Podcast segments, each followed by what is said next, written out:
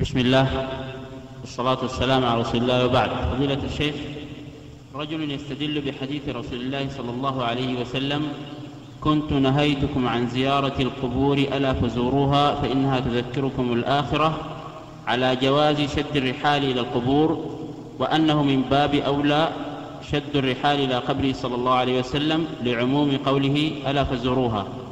وأنه ليس هناك وجه للاستدلال بحديث لا تشد الرحال إلا إلى ثلاثة مساجد على منع شد الرحال إلى القبور. فما قولكم؟ جزاكم الله خيرا. بسم الله الرحمن الرحيم. قولنا في هذا أن الواجب على المؤمن أن لا يستدل ببعض ببعض النصوص ويهمل الأخرى.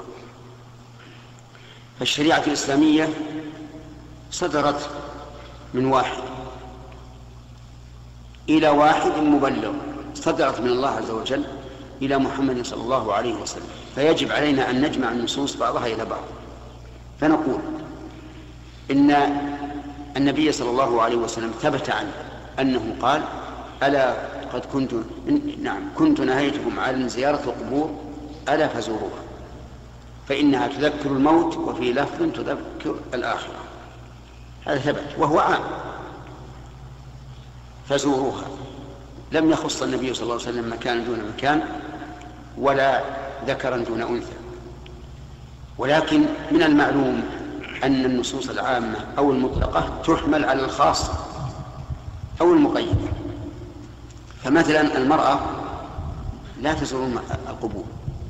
وإن كان ظاهر هذا النص دخول دخول المرأة في ذلك. لكنها لا تزور لأن النبي صلى الله عليه وسلم لعن زائرات القبور. فيستثنى من ذلك المرأة. لا يحل لها أن تزور القبر.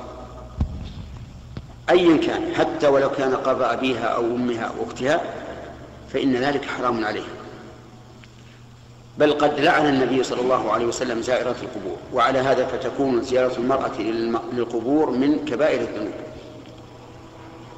يستثنى من ذلك أيضا ما يحتاج إلى شد رحل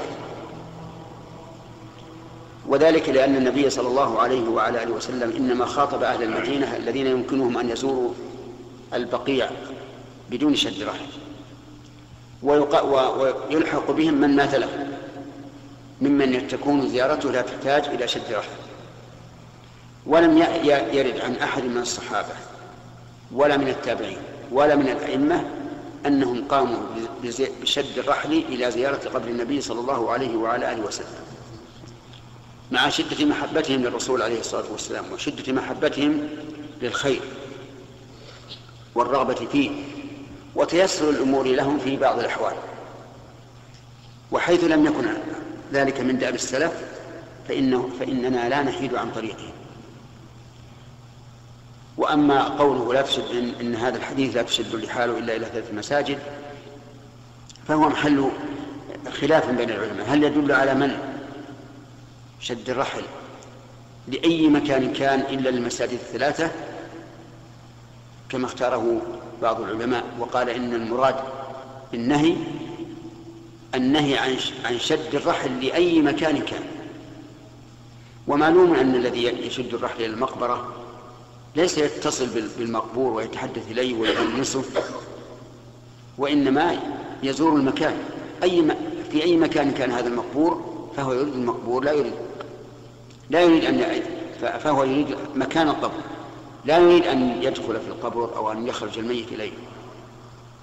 ومن العلماء من قال إن هذا نهي عن شد الرحل إلى المساجد سوى المساجد الثلاثة. وأنه لا علاقة له في شد الرحل إلى زيارة القبور. ونحن نقول هب أن أن المراد الرسول عليه الصلاة والسلام هو هذا لكن هل أحد من أصحابه أو من أئمة الأمة شد الرحل إلى زيارة إلى زيارة قبر النبي عليه الصلاة والسلام.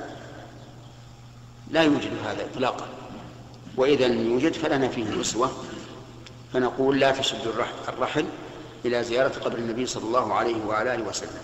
ولكن شد الرحل إلى المدينة للصلاة في المسجد النبوي لأن الصلاة فيه خير من ألف صلاة فيما سواه إلا إلا المسجد الحرام. نعم.